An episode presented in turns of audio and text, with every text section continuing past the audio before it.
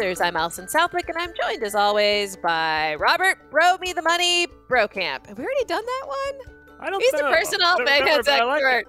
He's a it. personal finance expert here at the Motley Fool. Uh, in this week's episode, we're going to review some tools. I'm not letting you talk. in this week's episode, we're going to review some tools and apps to help you track your spending, investment returns, and goals for retirement. All that and more, I promise I will let Bro talk on this week's episode of Motley Fool Answers. So, Bro, what's up? Oh, I got a couple of things here. Just a couple. Let's see. Number one, save that stimulus. So, a couple weeks ago, we revealed the latest average 401k balances according to Fidelity. But you know, a 401k is just a single slice of a household's finances. Net worth would be a more comprehensive measure. And fortunately, we have some numbers from the Federal Reserve that are sort of recent. So, every three years, the Federal Reserve does its survey of consumer finances. And last time, was in 2019, and the results were released last fall. So here they are. So this is median net worth by age. So remember, median is where half the people have more and half the people have less. So in the 35 to 44 age group, $91,000. 45 to 54 age group, $169,000. 55 to 64, 213,000 and 65 to 74, 266,000. So now by net worth, what we mean is everything you own, which is, you know, your brokerage account, your IRA, your house, your vehicles, minus everything you owe. So you take out your debt. Now that's the median. By the way, the average is about four to five times higher. So just as an example, remember 45 to 54, the median was 169,000. The average is 833,000. That's because you have a concentration of wealth in the upper echelons here in America where they throw off the average. So median is probably a better measure. Um, overall, the median net worth grew 16% from 2016 to 2019. And uh, given how much stocks and home prices have grown over the last year, despite the recession, I suspect it's even higher now. However, for many families, it's still not enough. So you consider that median net worth of 213,000 for families in the 55 to 64 age group. These are people who are, you know, right about to retire, already have retired.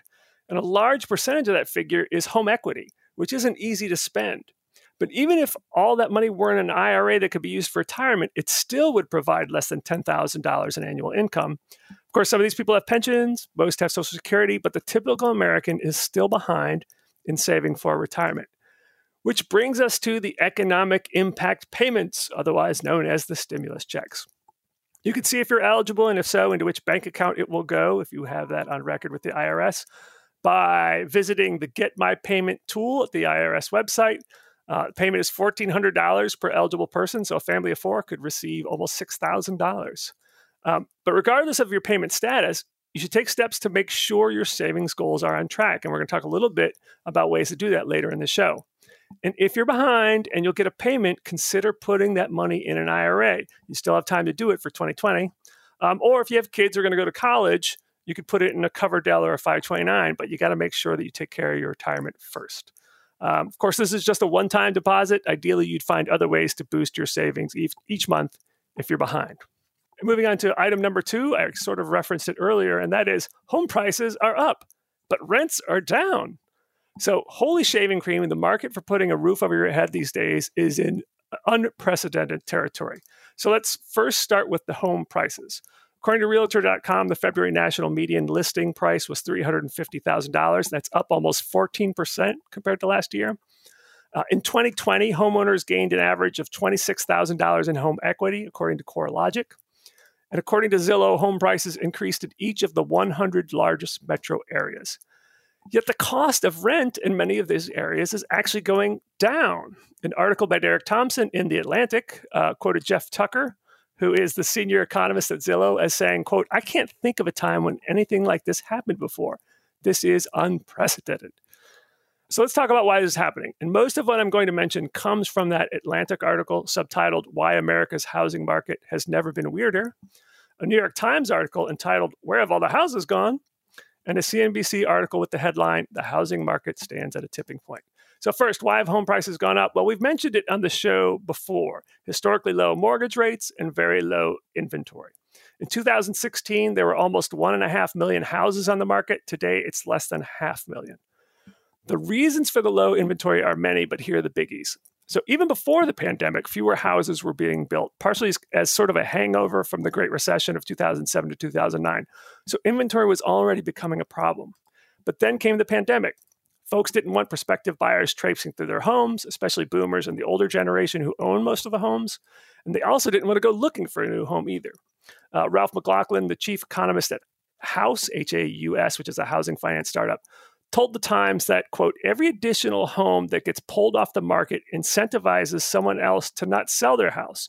It's a self reinforcing cycle, right? Because if you think about it, right, if you want to sell your house, you check the inventory for where you want to go first. But if there's not much on the market, you're inclined to stay put. Um, so those low mortgage rates have contributed to bidding wars that have driven up prices. So according to Redfin, um, nationwide, 58% of home offers written by Redfin agents faced a bidding war. Uh, and that is the ninth straight month in which more than half of all offers saw competition. Uh, but low rates can also encourage people to stay put, especially after they refinance or they see how much houses cost in the areas they want to go. This may become more problematic if rates continue to rise as, they do, as they've done so far this year. If you think about it, like once you have a 2.7% mortgage, it's hard to let go of it. Uh, Michael Simonsen of Altos Research says that the low rates have also incentivized people to keep their first home as a rental property or as an Airbnb rather than sell it when they buy the second home. So those homes haven't hit the market. Um, also, over the last year, you've heard about um, mortgage payments receiving forbearance, and there have been moratoriums on foreclosures over the past year. That's all good because we understand why that happened. But for many of these people, in other times, they would have frankly been forced to sell their house due to financial difficulties, but instead they're able to stay in the house. So, again, that's another reason my more houses have not been sold. And then even the winter weather didn't help. According to Realtor.com, severe winter storms across the country limited market activity, resulting in newly listed homes declining by 25% year over year. And then finally, when it comes to inventory, wealthy Americans have been basically relieving their cabin fever by buying bigger or additional homes. According to the Atlantic article, quote, the typical 2020 homebuyer made nearly $100,000, a significantly higher income than the average homebuyer had in past years. Jeff Tucker of Zillow said, quote, the pandemic and the feeling of not having enough space combined with low mortgage, mortgage rates gave a lot of higher income families a reason to pull forward home purchases that they were thinking of making in the next few years. So that explains home prices going up. But why are rents going down? But probably starts with the K shaped recovery, where wealthier people have mostly recovered from last year's downturn and, frankly, then some. Uh, whereas many lower income workers who are more likely to be renters are still struggling. So many have either, you know, they've downsized, they've doubled up, or they've moved in with other family members. Immigration is down in this country, and immigrants are more likely to rent. So that has also reduced demand. Many college kids, instead of renting a place near campus, have lived at home. And many younger folks, such as recent college grads, uh, decided basically to live with their parents a little longer. Finally, many of the rentals are in cities, you know, where you pay up for amenities like restaurants and museums and clubs and sports. But most of those have been partially or completely closed. So many people have decided it wasn't worth paying more to live in a city. Okay, so during normal times, a divergence of home prices and rent prices hints that we could be entering a housing bubble, as what happened in 2006. Uh, and certainly at some point, buying a house will just not be possible for many people at the current pace of price increases. Uh, consider that material prices like lumber have gone up significantly. According to the National Association of Home Builders, higher prices for materials have added about $26,000 to the cost of building a new home. So this is making new homes less affordable. Uh, now, about 60% of all US households are not able to afford a median priced new home, again, according to the National Association of Home Builders. So you throw in rising mortgage rates, and you can't help but think that prices at some point are going to level out. Um, but as is often the case with soaring prices of any asset, it's pretty hard to predict when that point will come. Mark Zandi, an economist at Moody's, told the New York Times that we're not quite yet in bubble territory. He said, quote, I don't think it's red flares. I think it's yellow flares. But if we have another year like we had in the past year, we're going to have a lot of red flares going up. And that, Alison, is what's up. Simple simple. Well, I like simple. I'm just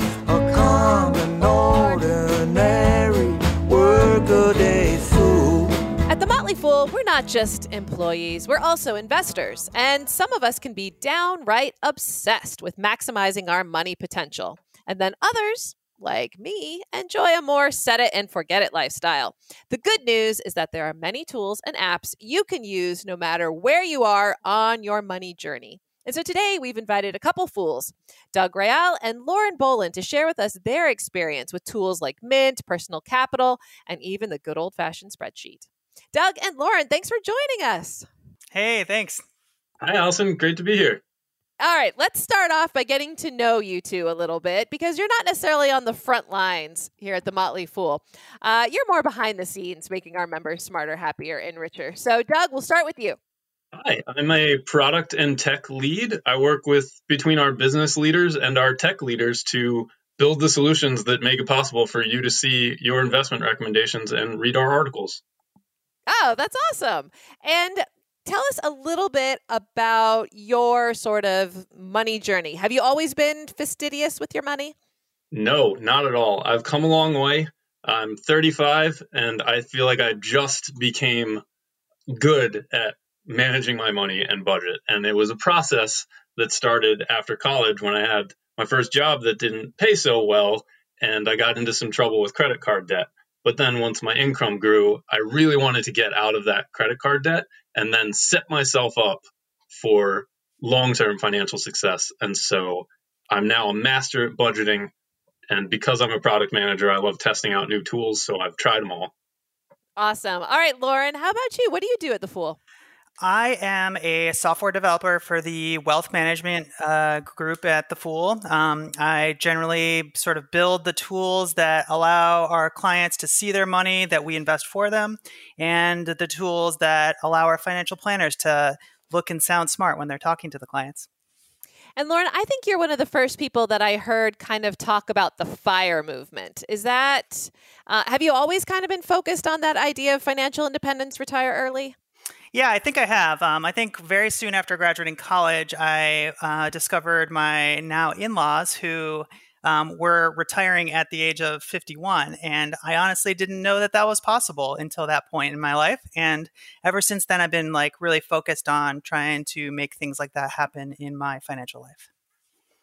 So, today we're going to talk about a number of tools for our listeners, no matter where they are, sort of in their financial life. Um, some tools or apps that can help them track um, their spending or track their portfolio returns or track their goals. So let's start with budgeting and sort of tracking expenses. Um, bro, do you want to like give us the basics on just what does it mean to even budget? Well, it's basically having a spending plan. So you could have your money coming in and you have your money going out, and you've got to make sure that they are generally in agreement. Uh, plus, I would say it's also important because some of that out money has to be going to money that is places you want to save. And we talk about investing here at the Motley Fool. I like to think of investing as buying companies. When you're buying shares of like Disney, a stock I own, for example, I think of that as buying part of that company. But before you do that, you've got to get your spending and your income lined up well so you have that extra money so that you can invest for your future. All right, now, Doug, you said that you sort of got into some trouble in your 20s. Who didn't? Uh, and you, I believe, started with Mint. So why don't we start with Mint and talk about Mint, what it does, and what what it can do for our listeners? Absolutely. Um, my problem starting out was that I had no idea what I was spending. I kind of knew what I was making, but not really paying attention to what my net cash was every month and I had no idea what I was spending. And that's how I got in trouble with credit cards. Is I thought I was doing okay. I was buying things that I needed or some things that I wanted, and that added up over time as uh, I did not have the cash to pay the bill every month. And then after a few months, I realized, oh, this balance is growing. I need to do something about that. Mint as a tool is really great at seeing what money is coming in, what money is going out, and categorizing those into buckets that you can use to build a budget. So Mint is a is a web app and a mobile app um, that's now supported by Intuit, where you connect all your different accounts. You log into your bank account, you log into your credit card accounts, and it automatically pulls your transactions in and uses AI and machine learning to categorize those things based on what it already knows about the merchant that you've swiped your card at. And over time, it will start collecting that information and help you put uh, budget items together. Like, I want this much for groceries. I want this much for utilities. I want this much to go to my savings goal. And you do that on a month by month basis in Mint, and then you can see your performance over time. You can see how well you're doing meeting your budget. You can see areas where maybe you're consistently going over budget and you might need to reassess what money you've allocated there. And you can also uh, get even deeper and, and track your net worth over time if you've connected all your accounts and and put in you know the value of your car and the value of your house. And it's basically a good tool to start with owning your financial life, knowing where any every penny goes, which is such a valuable part of budgeting. Hey, bro, you also use Mint, don't you? I do. I have used it in the past. I haven't been using it quite as much. Um, things I like about Mint and the whole account aggregation process is that it is automated. You don't have a spreadsheet where you're manually inputting stuff. Uh, Mint has a couple of other pretty good features. It keeps track of your credit score um, and gives you suggestions for uh, how you can improve it. It will track your investments as well. Uh, it's not known for that. And It is not uh, the one that is probably the preferred tool for people who are really into investing, but it's great for people who just want a general idea of where their investments are going and track their net worth. Um, I would say overall, Mint is just sort of a simple interface, a simple way to get a snapshot. Uh, and, and I think because it's, it's not designed really for the nerds, the real money nerds, I think it is perfect for the average person who just wants to keep on track of things. We talked about budgeting and make sure you don't spend too much. You can set up alerts. You know, if you're getting too close to spending too much in a category or if an account balance is too low, um, you can set up goals and it'll track your goals. So I think overall, it's it's a great resource for the typical person, maybe who is a little bit of a set it and forget it, wants to check in just maybe ever once or twice a month. And Lauren, I think I saw you on our Money Nerds Slack channel. It's not called that, but uh, you started. You mentioned Tiller, and so that's maybe one that's a bit more for the money nerd who loves a good spreadsheet. Yeah, um, I think it is a little bit more for the money nerd. Uh, just to go back to what Bro said, I do love Mint for the set it and forget it sort of nature of that, um, and it's very easy to set up. I think on the converse of that, Tiller uh, you can set it up automatically, a lot like uh, Mint, where you connect all your accounts and all your transactions come into the application. Um, but it actually feeds that information into a spreadsheet on Google Sheets or Excel. So if you're the kind of person that loves to use a good spreadsheet, you can kill it on the pivot tables. You love to make your own graphs. Uh, Tiller allows those automated transactions to load up and has some basic dashboard stuff already set up for you, but you can customize it to do lots of things. Um, there are ways to track investments uh, right down to you know what's your capital gains, short term, long term for each investment. Um, you know, watching your net worth grow over time, which is a lot like Mint does, but you can put it basically make a detailed dashboard to your specification. And then, how do um, Mint and Tiller make money? Do you subscribe to it monthly, or yeah? So I will say that um, this is one of my one of my favorite uh, topics in in software. Um, so as a software developer, like you know, I, it's my job to create software and and do things that help people. Um, things like Mint are free. Mint is run by the parent company uh, Intuit. Um, it, you you don't pay any sort of monthly or yearly fee for it, and all the tools are there. It's great for you. Um, however, uh, when you have the famous quote goes, "If you are not paying for a product, you are the product." Um, so Mint, you know, will use your transaction data to sort of feed uh, that information to third party providers and they can give you ads. They can see, hey, Doug has spent X amount of money on IKEA in the last year. Maybe he really is uh, increasing the furniture in his in his house. So let's feed him ads about furniture. Um, So when you don't pay for a product like that, that's kind of what you get. Uh, Tiller, on the other hand, it does cost money per year. Um, it's uh, seventy nine dollars a year at at the time of this recording, and like it, uh, they they promise not to s- sell your data. It's in their privacy statement. They don't look at your transaction. They don't log it. Um, they don't do any of that. So um, there are differences, pros and cons to that. All right, bro. We also have uh, one more to talk about Microsoft Money for Excel. This is one I have not heard of. And it's relatively new. So there used to be a program, Microsoft Money, and it was a competitor to Quicken, and then they discontinued it. But then in June, Microsoft basically uh, released a free spreadsheet as long as you have Office or you have this the 360 subscription to Microsoft. It's an Excel spread, budget spreadsheet, but like Tiller, it can pull in information from your accounts, so you don't have to manually enter it. It's relatively new, um, so I did not see many great reviews on it. I downloaded it. I didn't do the account aggregation. It's kind of basic, but again, if you love the bare bones of what they're giving you and then you want to customize it, it's great.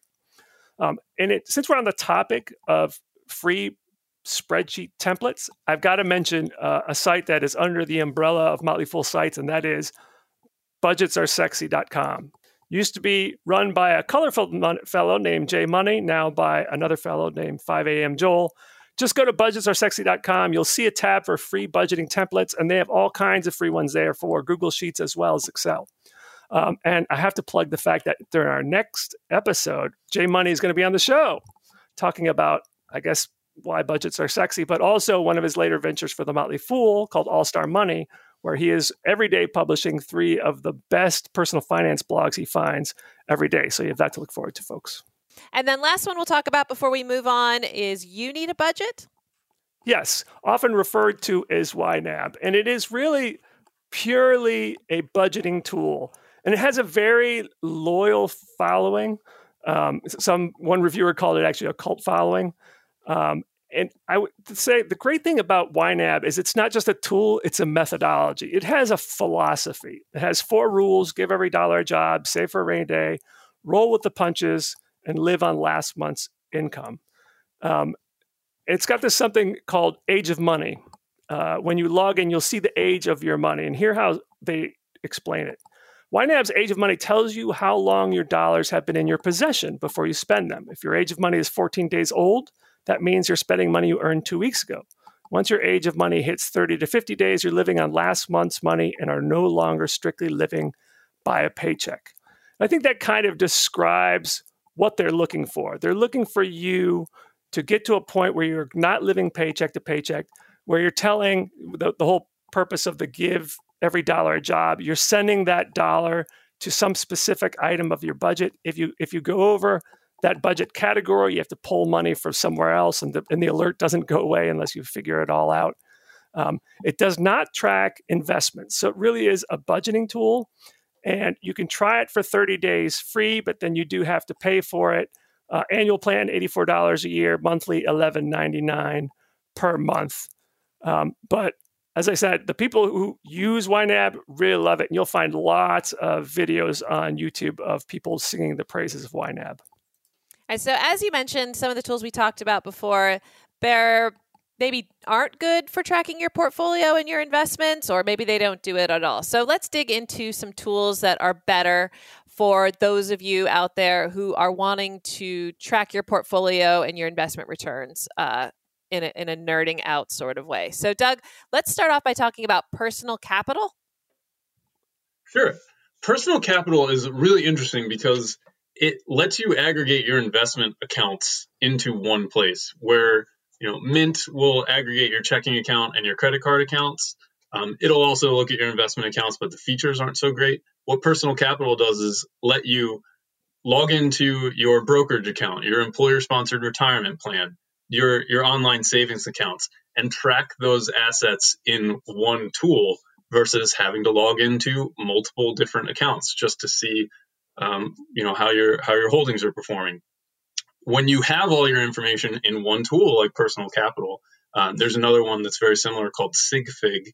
Uh, what you can do is you can really get a sense of what your asset allocation is, what your exposure is to different sectors or to different asset classes that you might not be able to easily do if you have a brokerage account at TD, or and then you have a retirement plan with your employer that's a 401k at Schwab. You'd have to log into all those different tools to see that. Maybe you're like me and you have uh, multiple brokerage accounts because you inherited one, or you have one from a marriage, or you have multiple IRAs because you and your wife both have IRAs. So the situation I was in is I wanted to see all of that information in one place. And personal capital is great for that. And then once the information is there, like I said, there's all sorts of things you can see. You can see your performance over time. You can see uh, how you track versus benchmarks. Personal capital really lets you um, drill through different time frames to see how you're performing against the S&P 500 or against the total U.S. stock market. And so if you're one of those people like me that your primary goal now that you've got a budget in place is to beat the market and make the most money you can, personal capital is a tool that's going to help you do that by tracking your your assets across multiple accounts. Now, you we just talked about personal capital. You mentioned SigFig. You use SigFig, is that right? Why do you use SigFig over personal capital? I use them both actually because okay. um, there are there are different things that they're each good at. Personal capital has really strong benchmarking and it has a great way of seeing your allocation across different sectors and across different asset classes. Um, so, you know, bonds, stocks, cash, things like that. Uh, SigFig has a better app for tracking your performance day to day. So, if you're the kind of person that wants to see how your stocks are performing today, then the SigFig app lets you see that you know those gains and losses in a specific day as as the market goes through the day. Um, and it also has really great email notifications. One of the things SigFig does well is you can get daily or weekly emails that tell you how your portfolio has performed. It'll tell you your top gainers, your top losers, some featured news stories about the largest positions in your portfolio. And it'll also keep track for you week to week of your performance against your benchmark. And so I, I can see week to week, like I'm beating the market now this is great. I'm doing exactly what I want to do. I'll just add a couple of things about uh, personal capital. First of all, it's free, uh, but as Lauren said, you're the product, and what you're going to be marketed is personal capital's wealth management services. Which, if I understand it, you have to have a minimum of hundred thousand dollars, and then you pay us an annual fee. Um, so as long as you can handle those that marketing every once in a while, it's fine. The other thing I'll say is it's owned by Empower Retirement, which is one of the biggest uh, retirement plan providers for employers. And it's got a particularly good retirement planning tool. So if you like a good retirement calculator built into, you know, you aggregate your accounts and it uses all your individual information into the retirement planning tool, Personal Capital is also known for that. And I think it's worth noting to listeners who maybe haven't put it together yet, but uh, the common theme in a lot of these tools is visibility. If you have everything in front of you and you're used to just making it through the month and knowing that your bills are paid and now all of a sudden everything's in front of you i think your situation improves a lot. Do we know how what's the pricing for sigfig is that free or do they charge? It's the same as personal capital where they have um, an asset management you know wealth management arm that they're you know, if you don't turn the email notifications off, you'll get pinged every couple of weeks to make an appointment with an advisor who is going to try and sell you their solutions. All right. So, Doug, you use uh, these tools, but you also like to geek out a little bit more. And with that, uh, you use Excel spreadsheets. Why? What? What does an Excel spreadsheet help you do that Sigfig and Personal Finance aren't going to be able to help you do? So, as my uh, as my financial knowledge has matured and as my income has grown, I've found new problems that need to be solved. Um, initially, I needed to make a budget, and so there was Mint was a great tool for that. And then I wanted to see my assets and performance across all my accounts, and Personal Capital and Sigfig were good tools for that. But then I, you know, as I kept investing in taxable accounts and kept adding to positions, you know, and, and following Motley Fool guidance of know, adding to my winners and um, not being afraid to to enter it, to, regardless of what the price is. I ended up with lots of lots of different uh, positions. So you know, my largest holding is Roku. I have you know a couple more than a dozen different lots that I've purchased over several years, and I would like to see the performance of each of those because for tax reasons, if I have to sell those, I want to know what my what my capital gains are going to be if it's long or if it's short. And so what I use spreadsheet for is putting all of my different lots in a spreadsheet based on their purchase date, the cost basis, and then what um, Excel and Google Sheets can do is there are built-in formulas where you can pull in real-time price information. And so you save the information about your trade and you know I added 12 shares on this day at this cost. And you um, collect that over time and see the total value of your position. You can even throw a pivot table on it and see uh, what weight each of your positions is in your portfolio. But what I do, which I think is is really good visibility, is I use formulas to know if a certain position is short or long based on the trade date and today. And then I know what my marginal tax bracket is. I know what my state income tax bracket is. So I, uh, you know, make the formula once, and then every time you add your trades, you know, if I sold this today, this is what my tax liability is going to be. And it, it really helps you plan your, your tax efficiency and knowing what it's going to cost you if you have to sell a position. Bro, what are some other tools that go kind of beyond basic budgeting? So I'll go to Quicken, which is sort of like the OG personal finance tool, right? The first version came out in 1984, used to be owned by Intuit, but then Intuit bought Mint, liked Mint better, sold Quicken to a venture firm in 2016. Um, though Quicken's current CEO is Eric Dunn, and he's been working on it since like 86. He was like employee number four at Intuit. Um, here's the way I think it's best to think of Quicken. Like we've talked about tools like Mint and YNAB, and they're for budgeters. Quicken is for someone who has more of an accountant website. First of all, if you just look at it, it looks like something an accountant would use. It's more detailed. It allows for all kinds of different reports. You track your spending and bills like the other tools, but also loans, portfolios, even taxes. Uh, and it's particularly appealing to business owners. Um, so I should point out, though, that there are versions of Quicken. There's Starter, Deluxe, Premier, Home, and Business. Uh, Premier, I think, is really the way to go. It's normally $78, around $78 a year. It's on sale now for $47. Um, it comes with bill pay. So all these other tools will sell that bill alerts, but you can actually pay your bills through Quicken. You get a certain amount of uh, storage in Dropbox through Quicken. If you are a business owner, you might want to look at home and business, which is more um, complex and, and, built for setting up things like you know your inventory and your sales. I will say though that home and business version of Quicken is only available on the PC, not the Mac, which brings to another point about Quicken, and that is of these tools, you do download it to your computer. It does have a web-based feature that will update information, and you can do some things on it, but it really is built for people um, to do on your computer. It's software on your computer. And the other thing I like about Quicken is that the tracking of investments is also more granular, more detailed than you will see in something like Mint.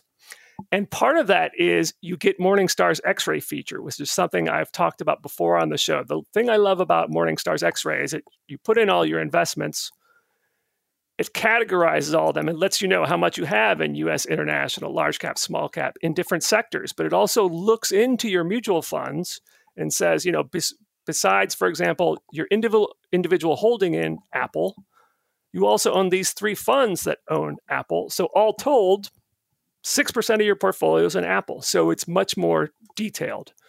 Um, so I have known people who have been longtime budgeters who and, and they just swear by Quicken. They've tried all the other tools, um, but because of its ability to do things like taxes, uh, and it's also got a good retirement planner, they love Quicken. Lauren, your sweet spot for geeking out really comes around like retirement calculators, setting long term goals, retirement planning. Um, not so much investing in the individual stocks. You're more of an index person.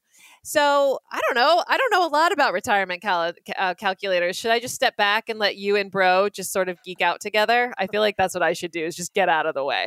I mean, maybe. Um, you know, one of the things about retirement calculators that um, I really personally enjoy is that it's really hard for the human brain to uh, comprehend compound interest beyond a couple of years. Like, you know, if you think about inflation, um, and how much something cost 30 years ago, it's hard to comprehend what it's going to cost 30 years from now and how your money's going to grow to achieve, uh, meet that meet that need. Um, that's why I feel like tools that um, can map things out far in the future and in uh, account for inflation are are definitely worthwhile and they're very visual and they can help sort of calm any uh, any fears of the future. Um, so yes, I I geek out on several different retirement calculators. I run my own retirement calculator website. Um, that particular one is uh, called cFIREsim. The letter C, the word fire, sim.com. Terrible branding. But um, yeah, it essentially uh, uses historical data and sort of your portfolio and your spending uh, numbers to determine whether or not your retirement would have survived the 1929 stock market crash or the stagflation of the 70s. Um, and you know, it's it's a great visual tool. I made it for myself, honestly, originally, and just to see how the future holds. And you know, plenty of people use it. Uh, there are similar things out there, uh, like the uh, website called FireCalc.com, similar name, similar title. Um, does a little, little, little less flexible than than what I have out there, but it's a great, simple tool to use. Um, and yeah, long term planning is definitely my my thing to geek on. Uh, yeah, I've used Lauren's tool. It's great. I've recommended it in articles as well as FireCalc. FireCalc is sort of like the original self made retirement planning tool. When you go to that website, and it's just firecalc.com, fire standing for financial independence, retire early, it looks like it hasn't been updated since 1999, but don't be turned off by that. It's still pretty handy. I'll just mention a couple others that I like, and that is uh, a really popular one is T. Rowe Price Retirement Income Calculator. Uh, you can do lots of different things with that one. And then another one uh, developed by CalcXML. And I like this one partially because they let me have some input into it. Uh, the downside is I have to give the URL and it's really long and it's unfortunately uh, unwieldy for a, a, podcast. But here it is. You ready? Oh, here we go. www.calcxml, that's C A L C XML.com forward slash calculators forward slash retirement dash planning question mark SKN equals 606. Maybe we'll actually even tweet that out. What do you think? yeah, and uh, to add to that, I would say like another tool that I, I really enjoy is something called iORP, www.i-orp.com. I believe it stands for uh, the Optimal Retirement Plan. It has everything to do with tax optimization. So you put in, you know, whether you have 401k, uh, post tax brokerage accounts, um, all those different tax advantage accounts. And then it will essentially try to simulate out the most optimal way to withdraw those things based on your situation and the current tax laws. It's updated every year. Um, like Bro mentioned, uh, the FireCalc website, iORP, looks like it was from 1996, um, but it is very cool on, on the back end of the calculations. I feel like that's uh, like uh, what it means to be a retirement calculator sort of geek. It's like, oh, the older that like the the rougher this site looks, the better it is behind the scenes. um, all right. Well, all the tools we talked about are just some of the tools. There are a ton of tools out there. Um, and Lauren, you brought up a good point uh, um, in a planning meeting that a lot of these tools that you pay for, they actually have a trial period. So you can kind of take them for a test drive.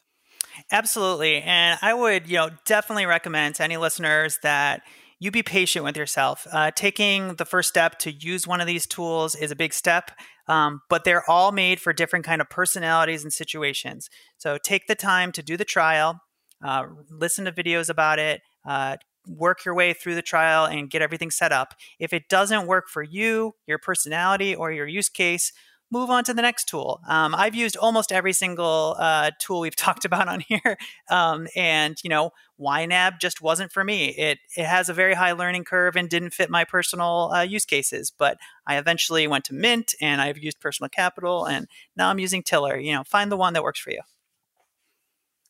All right, before we go, what's something sort of beyond a tool or an app, uh, Doug and Lauren, that you use to sort of to stay on top of personal finance news or just learn more tips and tricks for how to manage your money? Doug, do you want to go first? I usually just Google my question. And what's interesting about that is there are a lot of great personal finance sites like Financial Samurai, Mr. Money Mustache, Budgets Are Sexy, some of the other sites uh, under the Motley Fool.